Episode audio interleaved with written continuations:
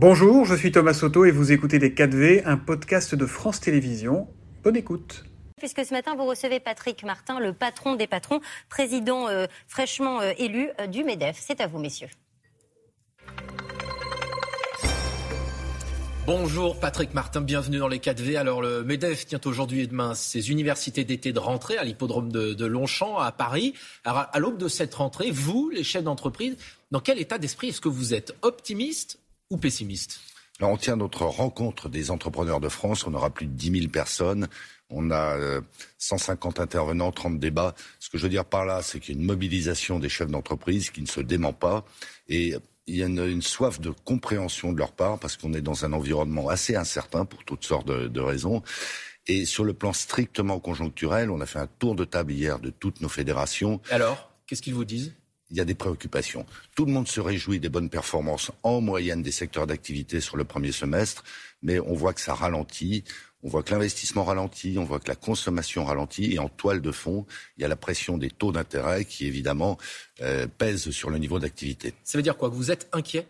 On n'est pas inquiet à proprement parler, on est préoccupé par la conjoncture, et puis on observe dans le même temps que les pays voisins, nos principaux concurrents, sont en train d'accélérer sur l'investissement. Par exemple Les États-Unis. Les États-Unis, l'Allemagne, avec des pouvoirs publics derrière qui injectent à haute dose, quelle que soit d'ailleurs la situation budgétaire de ces pays, qui injectent à haute dose des subventions pour verdir l'économie, pour attirer des investissements internationaux.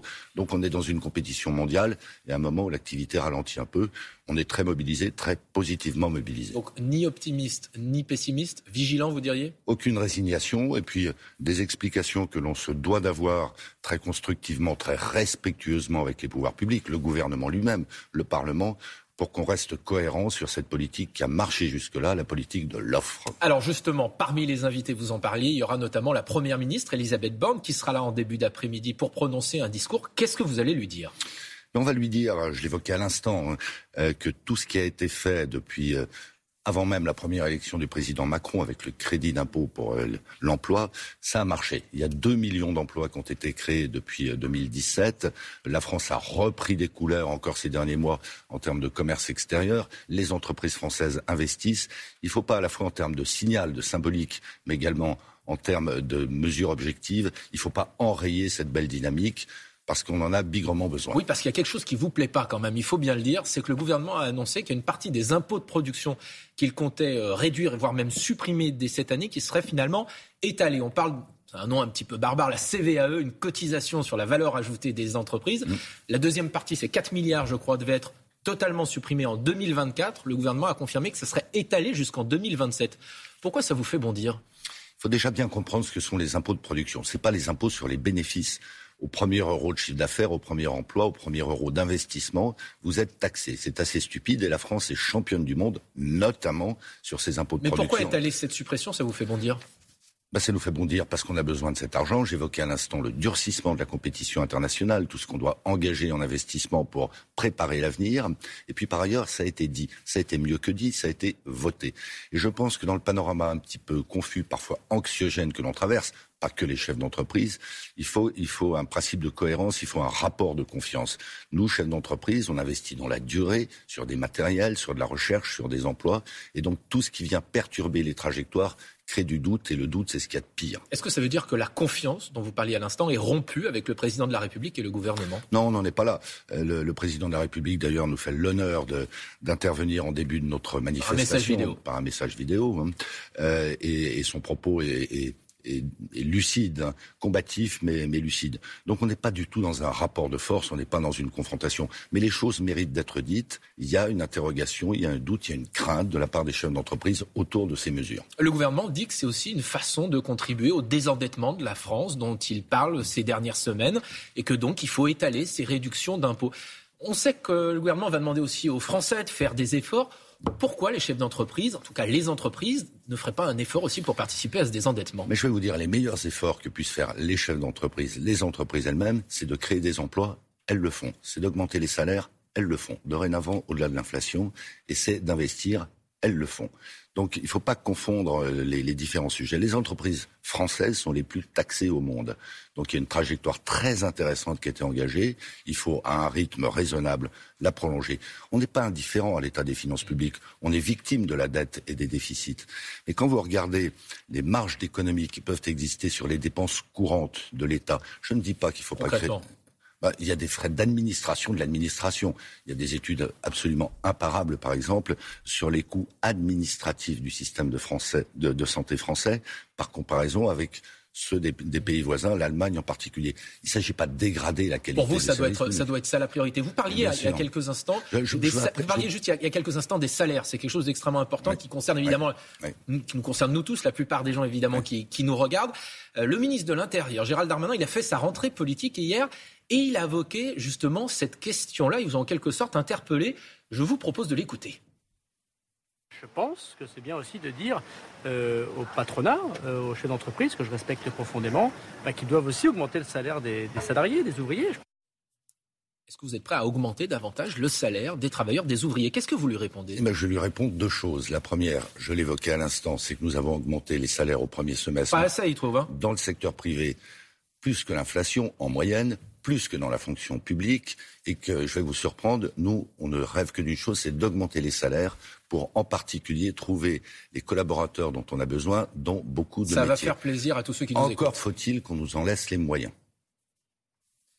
Ça, vous, êtes, vous en êtes pas encore convaincu. Gérald Darmanin, ça ferait un bon président de la République ou pas? C'est pas mon propos. Vous voulez pas rentrer dans ce propos-là? Pas, pas, question de vous fâcher, notamment avec la première ministre qui, s'agit pas de se qui va être là tout à l'heure. Euh. Euh, l'un des dossiers que va devoir mener le ministre de l'Intérieur, c'est notamment la question de l'immigration, qui sera très présente dans les mois à venir. C'est un sujet politique, c'est aussi un sujet économique.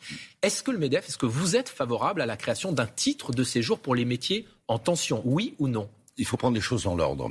Euh, nous, notre priorité, c'est de faire revenir à l'emploi des gens qui sont déjà en France, de nationalité ou pas, et euh, qui peuvent être des chômeurs de longue durée, qui peuvent être Commençons par le commencement là aussi, des personnes qui sont égarées dans des voies de formation, je pense au lycée professionnel, sans déboucher.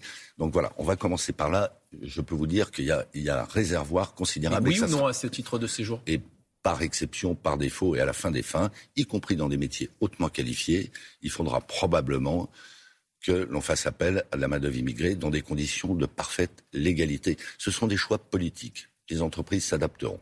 Le gouvernement vise aussi à, réduire euh, le coût euh, des arrêts de travail qui ont bondu de 8% entre 2021 et 2022. Il souhaiterait, visiblement, d'après nos confrères des échos euh, ce matin, vous obliger à, négocier sur ce point-là avec les syndicats. Vous êtes d'accord? Je crois que le, dossier n'est pas aussi abouti que ça. Hein. J'entends ici ou là que si l'absentéisme de courte durée en particulier augmente, c'est en partie du fait des entreprises. C'est évidemment faux. Pourquoi supporterions-nous une charge supplémentaire alors que, je l'ai déjà évoqué, les entreprises françaises sont en termes de charges sociales et d'impôts, malgré des avancées, toujours les plus taxées du monde. Le président de la République va réunir euh, mercredi les patrons des partis qui sont représentés au Parlement. Est-ce que vous regrettez que les partenaires sociaux ne soient pas associés à cette rencontre? Non, chacun est dans sa sphère. Hein. Euh, euh, ça n'exclut pas de bonnes relations, en tout cas des contacts rapprochés avec le, gouvernement, le cas échéant avec le président de la République. Vous m'interrogiez sur ma compréhension des propos de Gérald Darmanin. Nous, on n'a pas à se mêler de ces débats-là. Ce qui prime d'ailleurs, c'est euh, la légalité républicaine. Les partenaires sociaux sont importants quand même, mais ce sont deux choses. Ils doivent mettre en avant des priorités. Pour vous, ça doit être quoi la première des priorités? La première des priorités, c'est de définir un horizon, un dessin, un récit euh, qui mobilise beaucoup plus l'ensemble de nos concitoyens. Nous, entrepreneurs, on est prêts à contribuer et on le fait massivement à la réussite de la France. Actuellement, on observe une, forme de flottement. Alors c'est pas illogique, il y a des échéances politiques qui se qui s'annoncent. Hein. Nous, on veut pas rentrer dans ce débat-là. Nous, nos horizons sont des horizons de long terme. On veut être responsable, on veut contribuer massivement à la réussite, la décarbonation, l'emploi en France. Donc on veut pas se laisser embarquer, si vous voulez, dans des considérations qui sont de pure politique. Justement, la décarbonation, c'est un défi absolu pour l'ensemble de la société et notamment pour les chefs d'entreprise. On n'a pas toujours le sentiment que c'est la priorité des entreprises. Est-ce que c'est vraiment une priorité pour vous, grand patron? Ah ben, Je peux vous dire que oui. Ça n'était pas forcément vrai il y a quelques années encore. Mais le MEDEF lui-même, d'ailleurs, a beaucoup contribué à ce que nos, adhérents, 190 000 entreprises, hein, prennent pleinement conscience. Et dans les faits, qu'est-ce qui a changé concrètement? Ben, Ce qui a changé concrètement, c'est qu'on investit dorénavant 40 milliards d'euros de plus par an pour décarboner notre économie. Ça veut dire des changements changements de mode de fabrication, ça veut dire des changements d'offres, ça veut dire des changements d'organisation, ça veut dire la recherche massive de nouvelles compétences. On est en plein dedans. On est très motivé, même si c'est menaçant pour un certain nombre de secteurs, un certain nombre d'entreprises. Mais on n'a pas le sentiment que vous êtes d'accord avec les syndicats sur ce point-là. Vous comptez discuter de ça? Mais bien sûr, c'est même prévu. C'est-à-dire qu'il y a des négociations qui ont été, euh, pour certaines, abouties pour que dans l'entreprise, cet enjeu soit pris en considération. Et puis moi, je vais proposer dès les prochains jours à tous les partenaires sociaux, patronaux ou euh, syndicaux, qu'effectivement on se penche sur cette perspective euh, stratégique dans la durée de la croissance responsable. C'est la seule voie de passage. On ne peut pas réussir la transition écologique si on ne se donne pas les moyens économiques, sociaux de réussir cette transition. Pour terminer, il y a eu quelques jours un débat après les propos du président, de l'ancien président Sarkozy sur Marine Le Pen, euh, qui estimait qu'il euh, ne fallait pas la mettre de côté. Est-ce que pour vous, Marine Le Pen, aujourd'hui, fait partie du champ républicain Si elle était présidente de la République en 2027, vous discuteriez avec elle en tant que patron des patrons ou pas du tout? Nous, ce qui nous intéresse, c'est de savoir quel est le programme économique de Madame Le Pen et du Rassemblement national en l'état sur l'Europe, sur les retraites, sur les salaires, nous ne sommes pas d'accord avec le Rassemblement national. Après, ce n'est pas à nous d'apprécier si le Rassemblement national est ou pas dans le champ républicain. C'est ça qui nous intéresse. Est-ce que ça contribuera, si d'aventure elle est élue, et pourquoi pas, euh, si d'aventure elle est élue, est-ce que ça contribuera à la réussite de la France et de ses entreprises? Ça n'est pas le cas actuellement sur la base de son programme. Merci beaucoup Patrick Martin. Bonne université d'été de rentrée. Bon débat au cours de, de ces deux jours. C'est à vous. C'était Les 4V, un podcast de France Télévisions. S'il vous a plu, n'hésitez surtout pas à vous abonner. Vous pouvez également retrouver tous les replays en vidéo sur France.tv.